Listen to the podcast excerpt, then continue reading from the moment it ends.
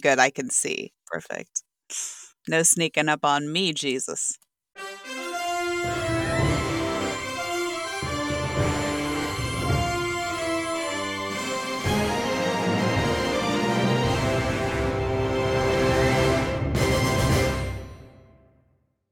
Welcome to 10 Cent Takes, the podcast where we partake in comics forbidden fruit, one issue at a time. My name is Mike Thompson, and I'm joined by my co host, the muffin of mayhem herself, Jessica Frazier. Hello. How's it going? Oh, pretty good. Even better now that you're calling me a muffin. I love it. I mean, it was either that or scone of scorn, and I liked muffin of mayhem better. Oh. Either way. I mean, it's very close. I do have a cupcake on my shoulder, as you know. Yes.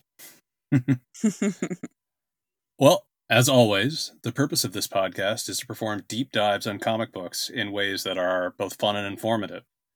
We want to look at their coolest, weirdest, and silliest moments, as well as examine how they're woven into the larger fabric of pop culture and history. Today, we're picking up where we left off with our last episode and concluding our look at Marvel's short lived run of Christian comics. Are you ready? Yeehaw.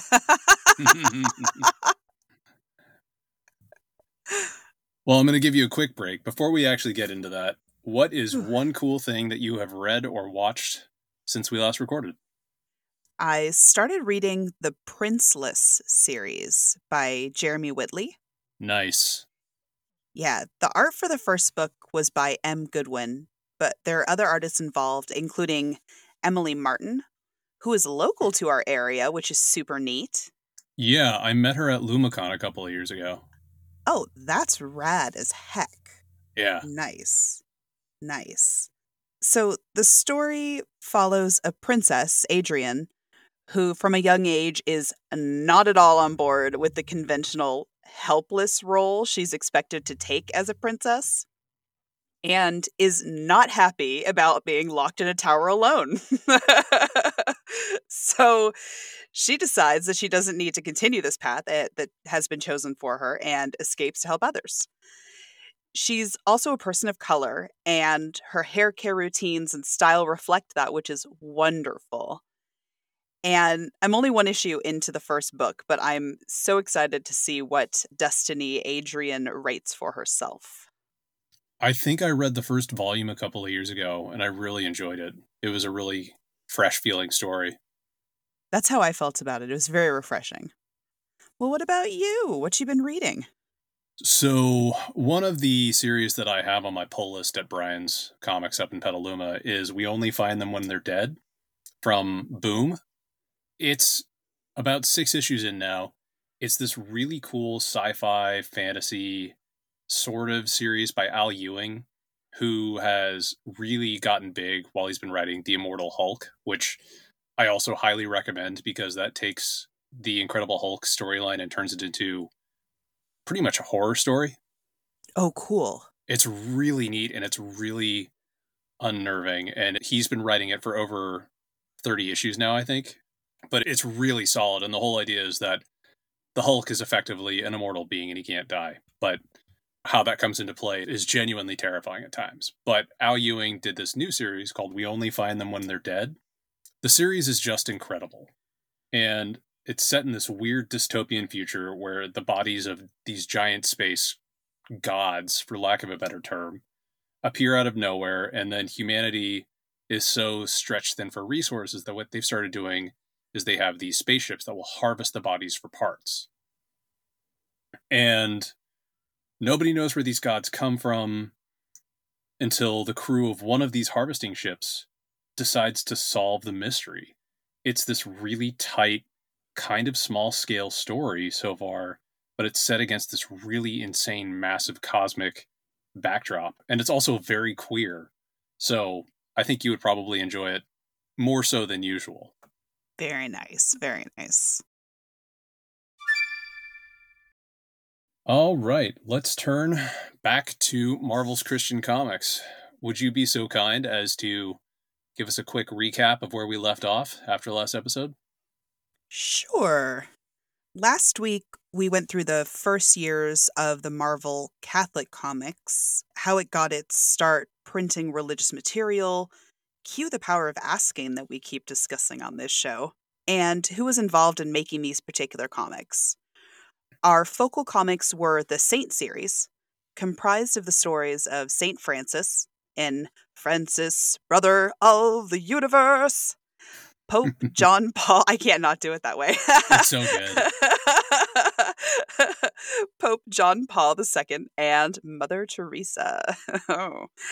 oh, man. Do we want to take a quick second and talk about the recent news? It was so timely about Mother Teresa. You want to you want to talk a little bit about that, Mike? I, I just had to talk about it. It was so freaking timely. Oh, absolutely. I think this happened a day or two after we recorded the article. So, over the past couple of days, there's been a number of stories that have come out basically highlighting that Mother Teresa was running a cult. And I think the headline that I sent you was Are there still people who didn't know Mother Teresa was running an alleged cult? And I think Cue this me was a, raising my hand. yeah, I think this was a day or two after after you and I had recorded, and it just felt ridiculously timely. It was really funny.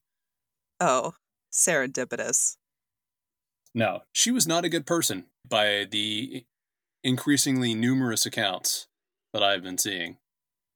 She was quote unquote good by a very narrow definition that unfortunately was kind of like what the media presented her as back then in the 80s. And since then, I mean, if she was operating today, there's no way that she would have received the Nobel Peace Prize. But, Oh, no. Absolutely not. but you know, we're talking, she received that 40 years ago. So, Yeah. Yeah. Oh, gosh. Well, back to what we were talking about last week.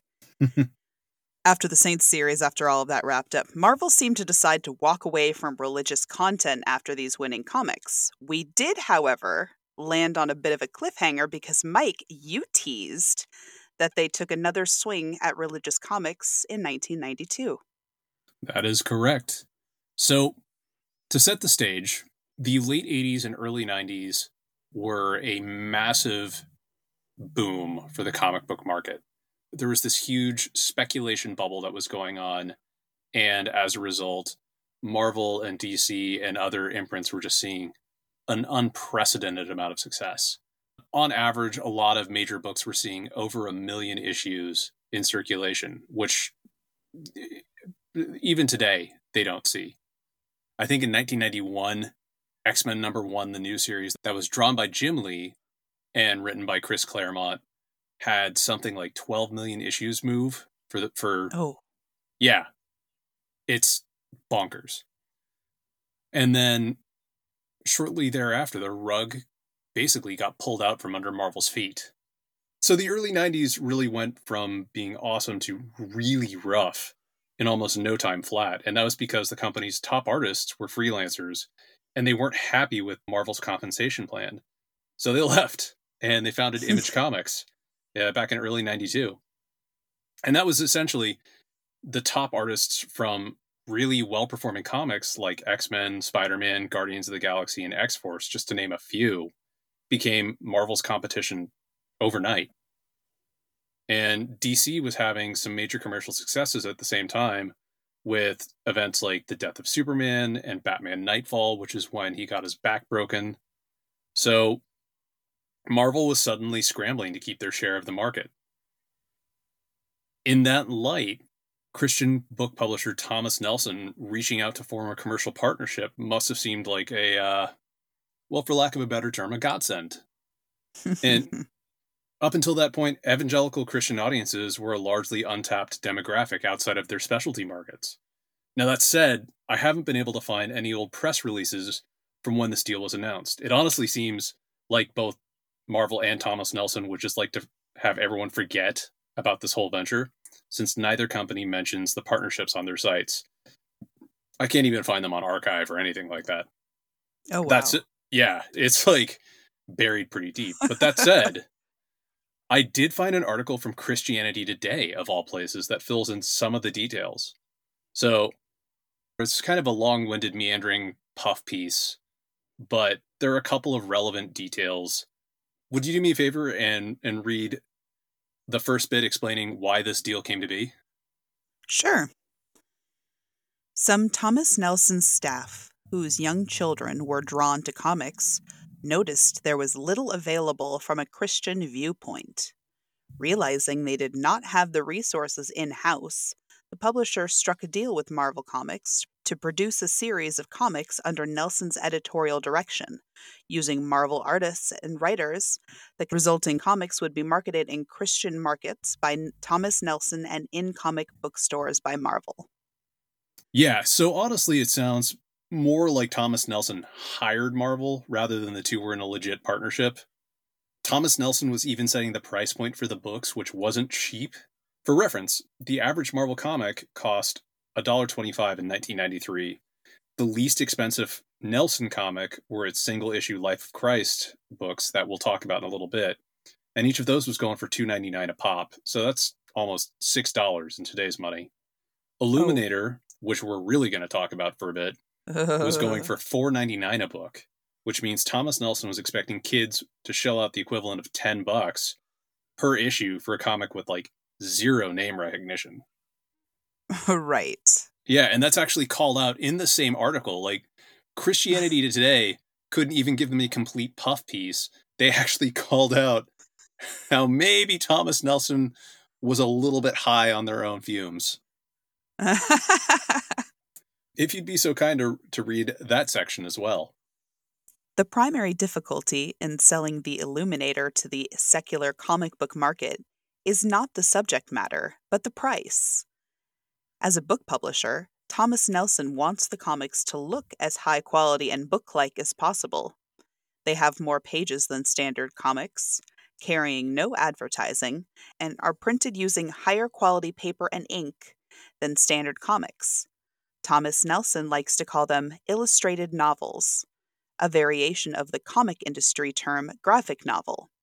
Because of this, the 48 page Illuminator sells for $4.99. As one comic store owner put it, that's a pretty stiff price for a comic with no well known characters, artists, or writers. Yikes. when you can't even get Christianity Today to pull its punches for an article like this, that kind of says a lot, I feel. Yeah, so I don't know what kind of marketing was done, but I haven't been able to find any ads for the Nelson comics in any of my Marvel issues from 1992 to 94, nor have I been able to track down anything on the web.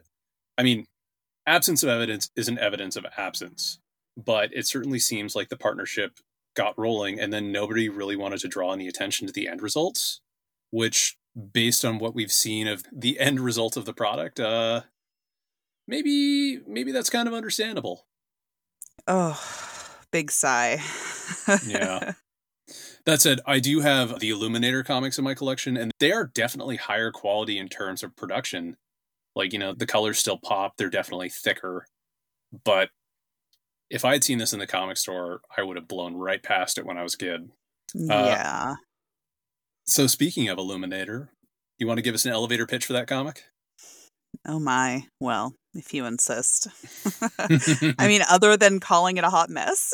other than calling it a hot mess. okay.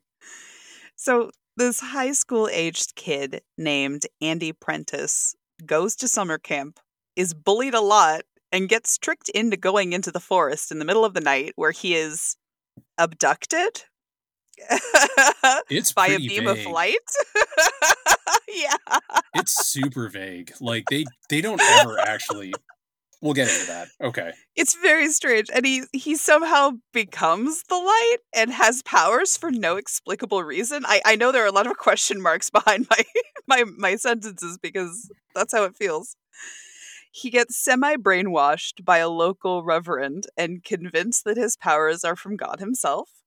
And was he actually he is, a reverend? Was I thought that I don't know, like or a, maybe he was just a janitor. I don't know what he was. never really explained. like I'm giving him a lot of credit. Yeah.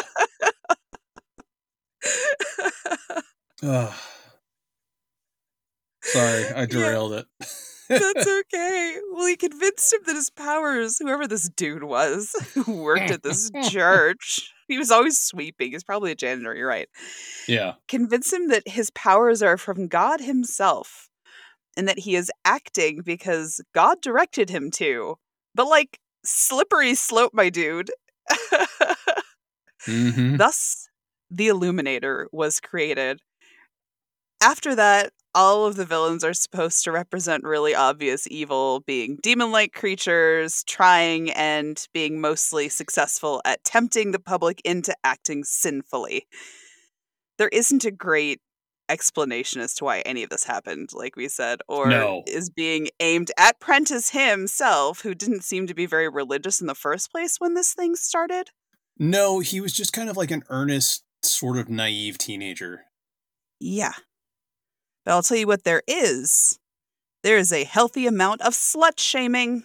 Oh yeah. So that's certainly exciting for me because you know I hate that bullshit. so Yeah, it's definitely uncomfortable to read. Also, I want to note that his superhero design for the Illuminator persona feels like a ripoff of Longshot, who was this popular character in the 80s who palled around with the X Men for a while. Like, here's what he looked like. Take a look. Tell me what you think. Oh. He even has the little star. Okay. Yeah. This does look really similar to the other comic we read. He's wearing like a black kind of jumpsuit, but it could it really could be a motorcycle jacket and pants. Mhm. He's got boots on. He has a little bullet necklace or a bullet sash. I believe the term is a bandolier. A bandolier. Thank you. He has a bandolier. I'm cutting all of that bullshit out. he has a bandolier. and, and he's throwing like, I don't know, little are, th- are knives. He like that's? Longshot's thing is that he Oh, okay. His power is he's super lucky. He has slightly enhanced strength and hollow bones, which makes him a better acrobat. And then and then his weapon of choice is he throws knives that basically he just can hit anything with. The problem he's- is he kind of look like sharp popsicles. Kinda. Yeah. He's- So But yeah, I mean like Longshot is one of my favorite characters. And I was nice. reading this book again and I was just going, Oh my god, they added a helmet and then kind of removed the bandolier and added some extra padding and called it a day. He's even got the mullet. It's just a different color. And he's a a, a dirty blonde. And Yeah. Longshot is platinum. It's like three shades off. Yeah. Real close. So you gave a pretty solid summary of the comic itself. I gotta say, the comic series felt very unfocused. It doesn't feel like it really conveys much of a Christian message. Andy's powers are so vaguely delivered, as you called out, and there's no real specific link to Jesus or Christianity at that point. He only becomes the Christian superhero when he retreats into a church to escape apparently a demonic opponent, but the only reason that we know that he's demonic is because he doesn't want to go in the church. And then he gets a pep talk from this one armed wise man who lives there, apparently. I feel like he still approached things in a very standard superhero way punch first, ask questions later. Did you notice that there was no trying to solve problems in a way that would, you know, result in anything other than a fist fight with, with powers? Oh no, it was just like, oh, there's a problem. I need to go beat someone up. That was absolutely the vibe. Yeah, I was genuinely surprised by that. I would have expected a little more Jesus inspired approaches, such as turning the other cheek or lifting people up who were suffering, things like that. But no, it was just uh, superhero fights with people or things that were designated as evil from an evangelical point of view. And I mean, Mhm. we should talk about that. Like each of the comics comes across as super victim blamey. Like there's that party where Nightfire, the first demonic entity, shows up and starts draining victims, and it shows they're all drinking or doing drugs or being slutty. yeah. They're at a party and there are girls on guys' laps, and apparently that's not good. Apparently, but then they all become Nightfire's sort of undead army. So it's that implication that sinful behavior leads to damnation later on. Um, hmm And then in the second issue, the story paints college campuses out as godless places full of temptation and being devoid of morality.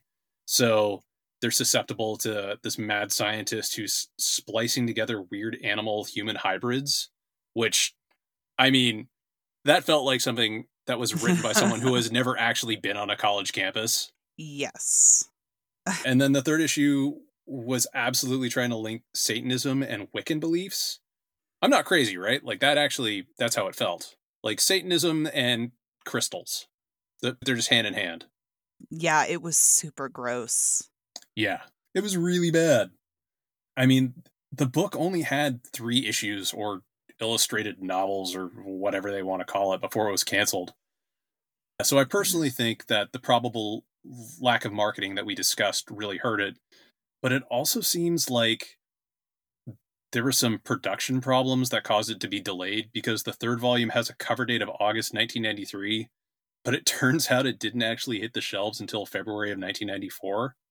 I could not find sales figures for the months that the first two volumes came out, but the third issue doesn't even crack the top 100 issues being sold in the market when it actually hit the shelves. You brought up the slut shamey aspect to it, and in the end of the third issue, it really felt uncomfortable where Andy was these days it would be incel kind of logic where he's really mad that the girl he saved didn't go to him.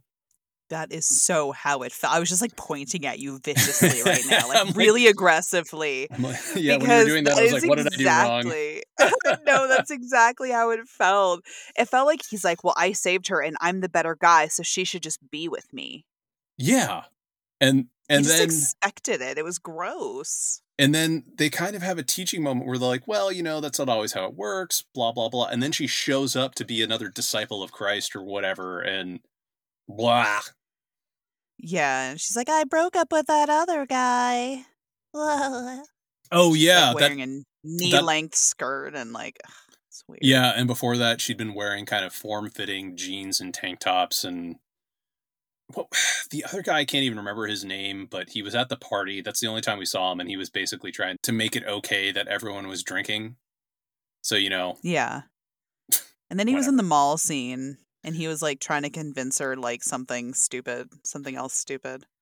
Yeah, that was after they got returned to their bodies. That's right. I yeah, I actually yeah. thought that she was the mom of one of the other characters originally because she had such mm. a mom haircut, and it was like, oh, it's oh. kind of the the sexy mom, and then, oops. It was the ages of those characters was very ill defined. Uh, agreed.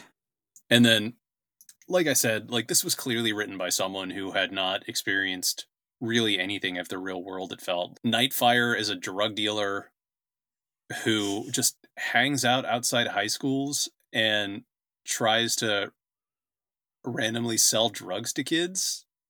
Like, my dude, do you not understand how drug dealing works? That's not how that works. Yeah.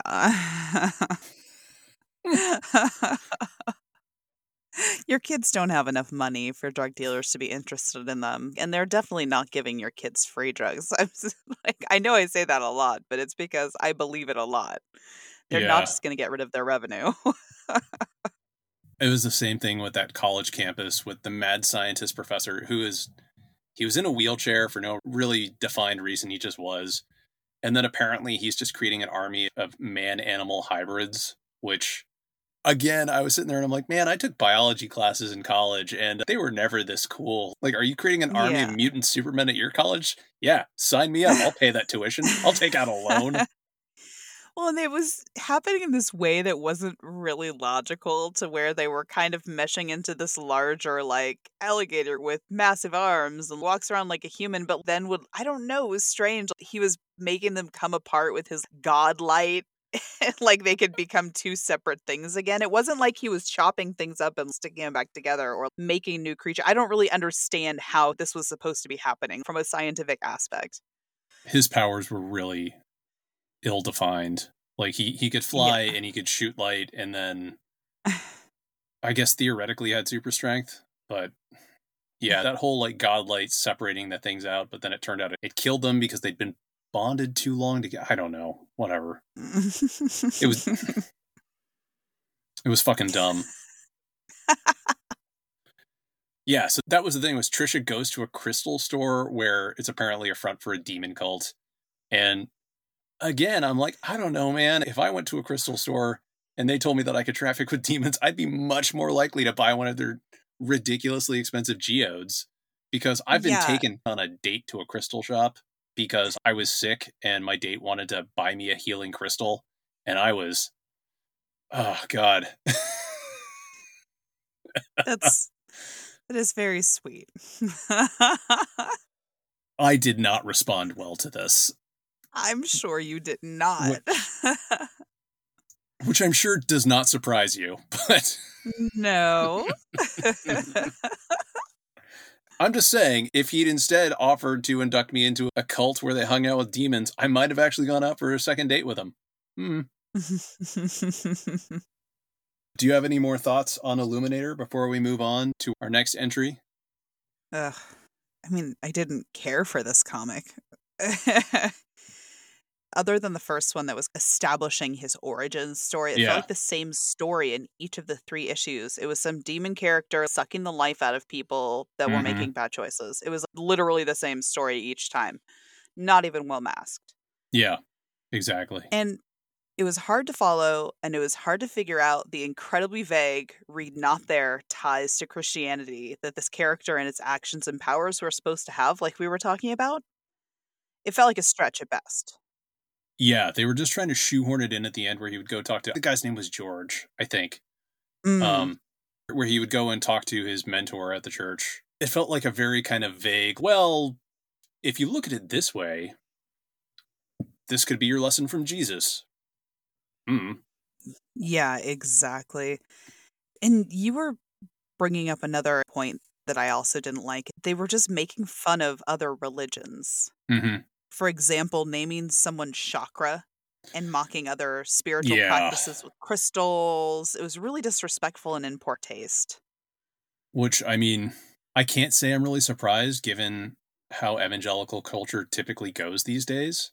Christianity isn't the only religion, and I'm tired of mainstream society being okay with Jesus washing everything hmm and then being offended when any other religion is given any space. It's Oh, deplorable. Yeah. And then also, these stories just felt very lazy and dumb. hmm The big one that I keep on thinking about is again that second issue where he's at a college campus and there's the mad scientist. And it's revealed the mad scientist kidnapped a football player, like the star football player from the university's team, and then turned him into, I think, the alligator hybrid that we were talking about. Yeah. And I was sitting there going, my dude, you're mad that they pulled your funding. What do you think they're going to do to you when you remove their giant cash cow of college football from the campus?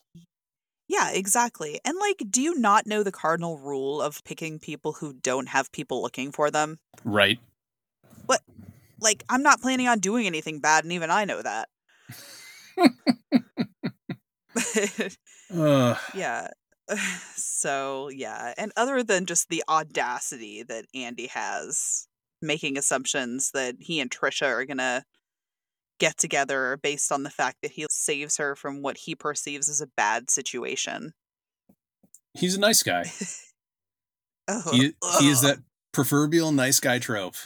hint to everyone out there don't you ever slide into my DMs and say you're a nice guy because you will be blocked so quickly. Oh. Ugh. On that note, what do you say we move on to the next books in Ugh. in our discussion? Let's mosey. So I mentioned the Life of Christ comics that were single issues. These are the two issues that were put out to retell the Christmas and Easter stories. They were both written by Louise Simonson and illustrated by Mary Wilshire, as well as Eisner Award winner Colleen Doran. She apparently helped with the Easter issue. Simonson is a major name in comics alongside her husband Walt. She co created the character Cable from the X Men. She helped launch the long running series Superman the Man of Steel, and she was one of the major stakeholders in the Death of Superman storyline. And she also helped out, if I remember right, I might be wrong, but I'm pretty sure that she was a major part of Walt Simonson's really acclaimed run on Thor. To the Mm. point where both of them appear in cameos in the original Thor movie. Like I think Oh I- wow. they're both featured at the end when they're celebrating at the Hall of Heroes or whatever it is. But it was a nice little nod because they created a lot of stuff like Thor Frog of Thunder and Beta Ray Bill, if I remember right. Likewise, Mary Wilshire did a ton of stuff for Marvel in the 80s and 90s. She was best known for her work on Red Sonja and Firestar. And then Colleen Doran, god damn, she's this incredible illustrator who's worked on a ton of properties. I always associate her with Neil Gaiman's Sandman. So, Mm, I just started reading that. yeah, like all three of these women are legit big deals, like capital letters at the start of each of those words. And that's why it's so weird to see their names in these issues. I can't believe how bland and boring everything about them felt. Like, is that mean?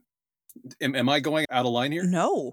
No, I I'm surprised to hear about uh, the acclaim that Yeah. these illustrators have because it felt very elementary. Am I supposed to have received this as a coloring book? Yeah, it's really flat. Like, Yeah. okay, so for comparison, here is a painting that Colleen Doran did for Sandman. Check it out. Oh wow. This is cool. Right? Wow. Okay. There's a lot going on. So I'll just describe this really quick. There's a ton going on. So at the very top, there's a swan, couple swans, Mm. a swan and a, a some sort of a harp, maybe little Mhm. harpsichord thing. Then you've got some planets and moons and a dude gargling some blood. It looks like I think You've that's supposed to be Orpheus because he, if I remember right, was Oh. Dream's son, and then Orpheus is eventually ripped apart by the the Bacchanal, Bacchae. I don't know, whatever they are. And then there is a legit goth lady who has this amazing. I'm not too far into it, obviously, as you can tell. Right. So that is Death. That is Ooh. Dream's sister. I mean, that's great. yeah. If if you're not too familiar with it, I don't want to spoil all the elements for this, but Yeah. but this painting features a ton of major characters from throughout the Sandman series, which she provided a lot of illustration for. And it's a beautiful piece of work. It's a feast for the eyes, honestly. I mean, there's so many different elements. I mean, part of it look like it's supposed to look like stained glass, and other parts of it don't look that same way. It's very interesting. Yeah, so it's very much not what we got. Likewise, I want you to look at some of Mary Wilshire's art here, Oh, wow. See, that's fun. right? Red Sonja. See, I want to read some Red Sonja. Yeah, the 80 series is fun. I think Marvel might have the rights back because it's part of the Conan properties. I th- oh no, wait, I think Dynamite has Red Sonja. I don't know. You can probably Yeah. find some books on Hoopla if nothing else. This is great. I mean, the color vibe is great. There's all this shading, which there really wasn't in that other one at Yeah, all. It was just flat color. Other than they used some cross hatching within the illustration, but that was kind of all they did, except for Jesus's hair. That was such a like Mm-hmm. it was a choice, I guess. They just the only thing that had any sort of shading was like Jesus's hair looked like it was a tie dye masterpiece. so oh wow Both of these book feel very, for lack of a better term, very paint by numbers. yes very much so I mean, we've all heard these stories before too. There wasn't really anything new. The most exciting artwork for both of these books was on the cover. And the one weird thing that really stood out to me was that the Easter book felt kind of anti Semitic. I don't know if I was just reading a little too much into that. No you you i i read that too yes I feel like there was an abnormal focus on making Pontius Pilate into not being the bad guy and instead heaping the blame on the Jewish elders. It felt very weird and very gross.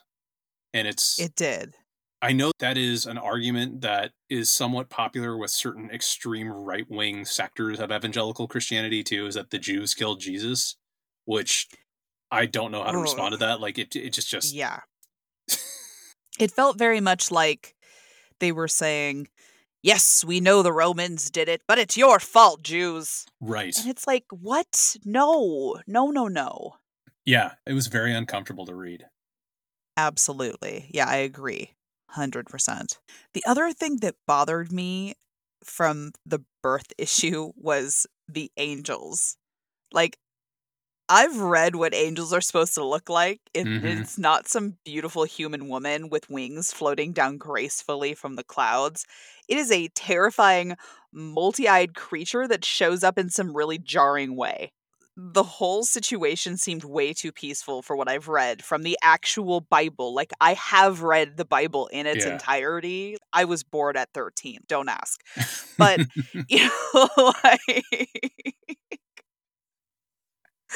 So, it, but that's not the vibe. Like, people are always really terrified when angels come down, and there is a reason. Yeah, and that's something that I remember is that when I was growing up, you know, I was presented with the very kind of Renaissance style angels. And so I never understood when I was reading as a kid or having the stories read to me, why were people scared of the angels? Because, you know, they're just glowing people with wings. And then later on, it was, oh, oh, they're fucking monsters. They are straight out of H.P. Lovecraft. Okay, I get it now. Yeah. Because technically, the humans are supposed to be the ones that are like, what, in God's image? Yeah. There's nothing about angels being so. Mm-mm. Nope. We're the, we're the mud people. yes. Well, moving on from that, aside from those aforementioned single issues, Nelson Comics published what was dubbed the Christian Classics series, which are comic adaptations of kind of big name Christian literature. I was able to track down digital copies of The Pilgrim's Progress and In His Steps, What Would Jesus Do? Let's talk about that one first. I had actually Oh. heard of In His Steps before this because it took that titular phrase and it kind of brought it into popular culture. It was originally written in the late 19th century. It's basically about a reverend who's moved to challenge his congregation to use the the question when making life decisions. It's a dry book and the comic was super dry as well. It just it felt like a lot of expository dialogue set in late 19th century settings with a bunch of very prim and proper white people who for the most part feel pretty moneyed and and pretty privileged Yeah. there, there's occasionally some sort of over the top situations where our Christian heroes are facing persecution, but it's like it's made up persecution. It's that idea where Christians are like, we're the victims. People don't like us. And I'm like, maybe because you're assholes. I don't know how to respond to Yeah. that. Yeah. Maybe it's not about your religion. Maybe it's just you. Yeah. If everyone's telling you you're an asshole, maybe it's not anything else. Maybe it's just you. I agree. But yeah, it's just, it's a boring slog. And it took me way longer than it should have to get through this. It- They were awful. I'm not going to lie. I read them, but I skimmed them because I couldn't sit there and like let that infest my brain. No. There's also a sequel novel that they didn't adapt, but basically, No. I think if I remember right, the sequel novel has Jesus actually showing up. Like he, it's like the second coming of Jesus, if I remember right. I Man, they already got so close to that in Yeah. this one because they had that one dude show up who was a scraggly stranger, Yeah. and then the Reverend has a dream that Jesus is actually lying in the bed, and he's like, "Oh my God, it was Jesus all along." yeah. Oh god, that was Ugh, so heavy-handed. Smacked me across the face with that message. Jeez. oh, and what is it? The tramp has a, a daughter who the Reverend and his wife take in to raise as their Oh. own. Yeah, On what because planet? apparently Ugh. No, it's it's awful. No, we all know that Christians don't care about the children once they're born. Ugh.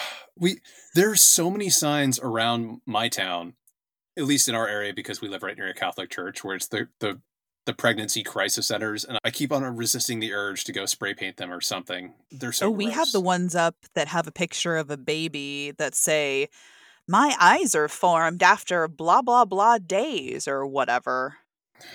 gross. Yeah, I know they're awful, and every once in a while they do get spray painted. good. Obviously, I have nothing to do with that, but I walk past and I go, "Okay, yep, yep." side tangent, completely unrelated to comics, but there was a Reddit post within the last year, I think, from some guy who was really upset about how his girlfriend would go and deface the local pro life billboards that would go up near their house. She would add things like citation needed for some of the claims or just cross them out or whatever. And he was saying, Would I be justified in breaking up with her because I feel like she's putting herself at legal risk doing all this? And literally every response was, Yo, dude, you should break up with her and then give her my number because she sounds fucking rad. Seriously. oh my gosh. That's great. Anyway. Hero of heroes. Yeah, the hero we need. hmm So, turning to The Pilgrim's Progress, this is a Christian allegory novel from the 1600s that's extremely surreal. I'd actually never heard of this book before now, and I had to do some basic research just to see how close they they mirrored the plot. And I'm really bummed that actually the comic is a pretty faithful adaptation of the source material, Mm. which means there is a giant prose novel that is just this dumb and insane, but without at least the somewhat arresting visuals that we got. It's basically Pinocchio. Yeah, I mean, it's not far off, except there's a second act where the dude's sinful family follows him. Which, Oh my god. They just kind of get abducted into the nether though. They don't do anything. He's the one that does everything and then they're suddenly just there. before we get into this discussion, it's about a protagonist named Christian on his pilgrimage across this metaphorical landscape where he confronts temptation and he learns, I don't know, moral lessons, I guess. I wasn't entirely certain about a lot of those, but whatever. And then after he makes it to heaven, his wife and kids follow him because he couldn't convince them to come with him originally. This was written in the late 1600s originally. It is updated and adapted to what's supposed to be modern day New York. And there's a lot of like really thinly veiled criticism being leveled at environmentalists for for some reason which I did not understand. It was really strange. I don't know where that came from. I read that too. Yeah. And then in the novel, after he makes it to heaven, confronting all these challenges, his wife and his kids follow him. And then they have a sort of angelic guardian who helps protect them along the way.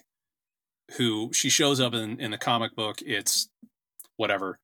But the kids, and this was actually kind of a weird diversion from the novel. In the novel, the kids become adults throughout the journey because it's a long journey and they get married and they have families of their own. And so at the very end, they don't go with the wife, but they stay behind and basically they're living Christian lifestyles.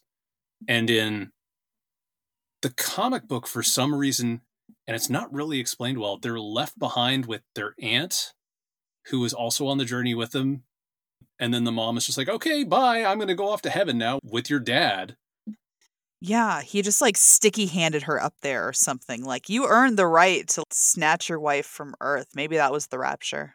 Yeah, maybe. Well, and then at the very end, his friend who was like, "Oh no, you know, we're we're doing our part. We're recycling and taking care of the planet." He's denied access to heaven by Saint Peter for some reason that's not really explained.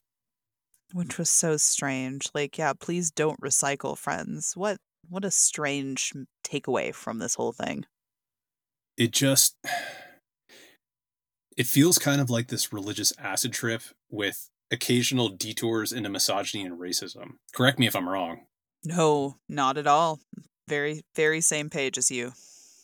The one piece of praise that I can offer these books is that they definitely have the best art of the Nelson Comics line. It was decent, yeah. So I found for both of these comics, both In His Steps and The Pilgrim's Progress, unsurprisingly, they keep replaying the same messages that have been consistent with these comics. Be faithful against these huge temptations that are supposed to bombard you every day. I would expect there to be women and men of loose morals falling at my feet to tempt me constantly, is all I'm saying. Like, let's make it happen. Disappointment. I'm- always see these things talking about like women of loose morals or or ill repute. I clearly was not hanging out in the right neighborhoods. That's what I'm saying. Yeah. Bums me out, man. There's always some messages about staying on the path of God, which is always very vague and sometimes literally a path, which, come on. And Beelzebub constantly shows up because the only real villains are the devil and your inability to resist temptation, apparently. Once again, though, didn't see any queer people, which is fine because the Bible really doesn't say anything about them anyway. and I guess God didn't really start hating us in mainstream media until later on, then, huh? Man, I don't know. I mean, like, there's that whole thing about Sodom and Gomorrah and how we're all sodomites or whatever, but I don't know when when it became really okay for Christian people to hate on the gays. Yeah, I don't know. They need to step back. Oh, did I say that out loud? They're right Yeah. behind me, aren't they? nah, not yet, at least. and also, why is it such a theme that these main characters low key become cult leaders every single time? Right? It's like, yikes, Catholicism. Have some awareness about what a cult vibe you give off, just like generally. all in all, the religion is so forced in there that the plot lines of these stories rarely made any sense. It felt like the comics were a game of tug of war, trying unsuccessfully to write a cohesive storyline while still shoehorning in religion, which ultimately caused the comics to feel frenzied and disorganized. yeah. On top of that, these are just so dry. They're so dry. I get that Thomas Nelson was trying to adapt quote unquote major works of Christian literature, but I can't think of anyone who really reads these books, let alone kids. I'm not really familiar with the whole Christian allegory genre of fiction, but there's got to be better stuff out there than these books. I know that Thomas Nelson, for this line, they also had C.S. Lewis's Screwtape Letters turned into a comic. I couldn't find it to read, but I'm kind of wondering why they didn't try adapting some of his other work, like The Lion, the Witch, the Wardrobe. You know, Aslan is very much a Jesus allegory, and Yeah. it just it doesn't make a lot of sense not to do something with more name recognition. I mean, hell, Thomas Nelson has an entire collection of fictional books in their catalog. I just scoped out their website today, and I don't understand why they didn't do a comic adaptation of something from there. But I don't know. I guess that probably would have required extra effort involving research and the author's permission and that seems oh, like oh more no. I mean, that honestly, that seems like more work than the publisher really was interested in committing to this whole endeavor. Fair. You know, and unsurprisingly, the Nelson Comics imprint wasn't long for this world, and it was abandoned by 1994, reportedly due to low sales. Between the quality and the apparent lack of marketing, and also the high price points, I can't say I'm surprised. I did find it really funny when I was looking at their website. They have some limited edition of Dracula on their website and Shakespeare, and I'm like, those things are not Catholic friendly or or, Episc- or evangelical friendly. Are these edited? Are these just like? Did you just decide Huh. to do like limited edition reprints? I don't know. That's interesting. Yeah. Weirdly though, Thomas Nelson's recently gotten back into comic books with Bible Force, which was a comic or a graphic novel that went on sale this year. Here, take a look at this cover. Just check it out and tell me and tell me what you think. Yeah. Let's see. Oh. oh wow. Right? Okay. So who's supposed to be the dude in the middle? I don't know. I don't care. Okay, so there's like some dude. There's some dude in the middle. He's got a sword and it's thrusting out towards the viewer. There's what is it? Joseph in his technicolored coat. I'm assuming that's what that was. Uh, Um, yeah, that's what it looks like. Uh, it's what it looks like. It's a colorful coat. There's there's Noah's Ark. There is definitely Jesus with arms outstretched, although of course white Jesus because why be historically accurate? All of these people are Caucasian. I might add, in this entire comic, all of these people were Caucasian except for very few in the Jesus episodes. And those were just people from far away, quote unquote. Everyone else was very, very light skinned. Also, if you're going to give us white Jesus, can you at least give us shirtless white Jesus? I want to see some washboard abs. That's what I'm saying. Right. That's what I'm saying. So, yes, this is just, it's very exciting. It says Bible Force, the first hero's Bible. I think that's probably Mary as well on the front. It's a woman, also Probably. Caucasian, and she's got a headscarf of some sort on. It's pink, which they absolutely had magenta back in Bible days. I'm sure. Absolutely feasible. I'm there. Believe it.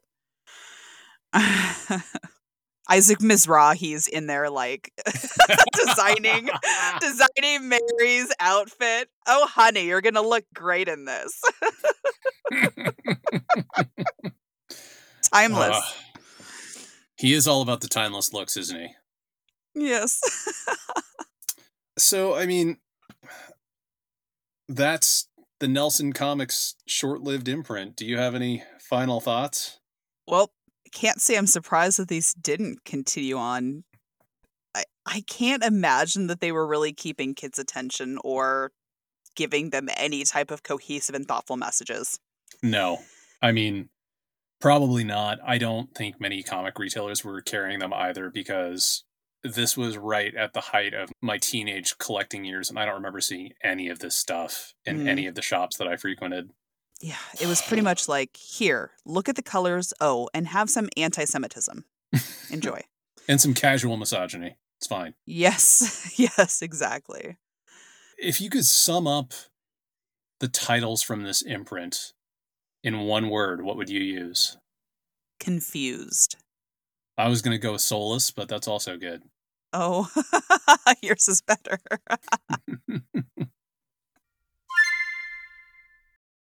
Now is the time of the show where we discuss our brain wrinkles, which is the one thing comics or comics adjacent that has been just stuck in our head for the last couple of days that we just want to talk about. I guess we should talk about the recent Highlander casting news. Would you like to take mm-hmm. that away? Oh, oh, certainly, certainly. Oh my goodness. So during our Highlander episode, Mike, you mentioned that there has been a Highlander reboot in the works since 2008, Yep. and we were speculating on who would be good to cast. Mm-hmm. Well, there is a reboot in the works, but we were both incorrect about casting, and sorry about that, Chris Pine and Channing Tatum, because either of you would have been most fabulous in this role.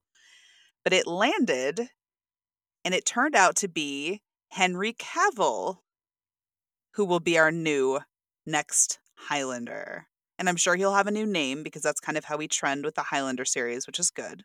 Yeah, they haven't announced the actual role that he's playing yet, but it's Mhm. assumed that he's going to be the MacLeod, who's the main character.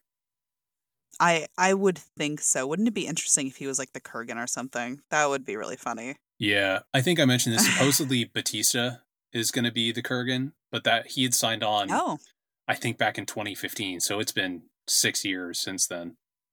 well, I have to say though, I'm not all that upset about this turn of events. What about you, Mike? No, not at all. I just tore through the Witcher series on Netflix last week over the course of a couple of days while I was working. I had it on in the background, and it was really nice to see Cavill in a role that wasn't Superman, which is, I use the term unfortunately.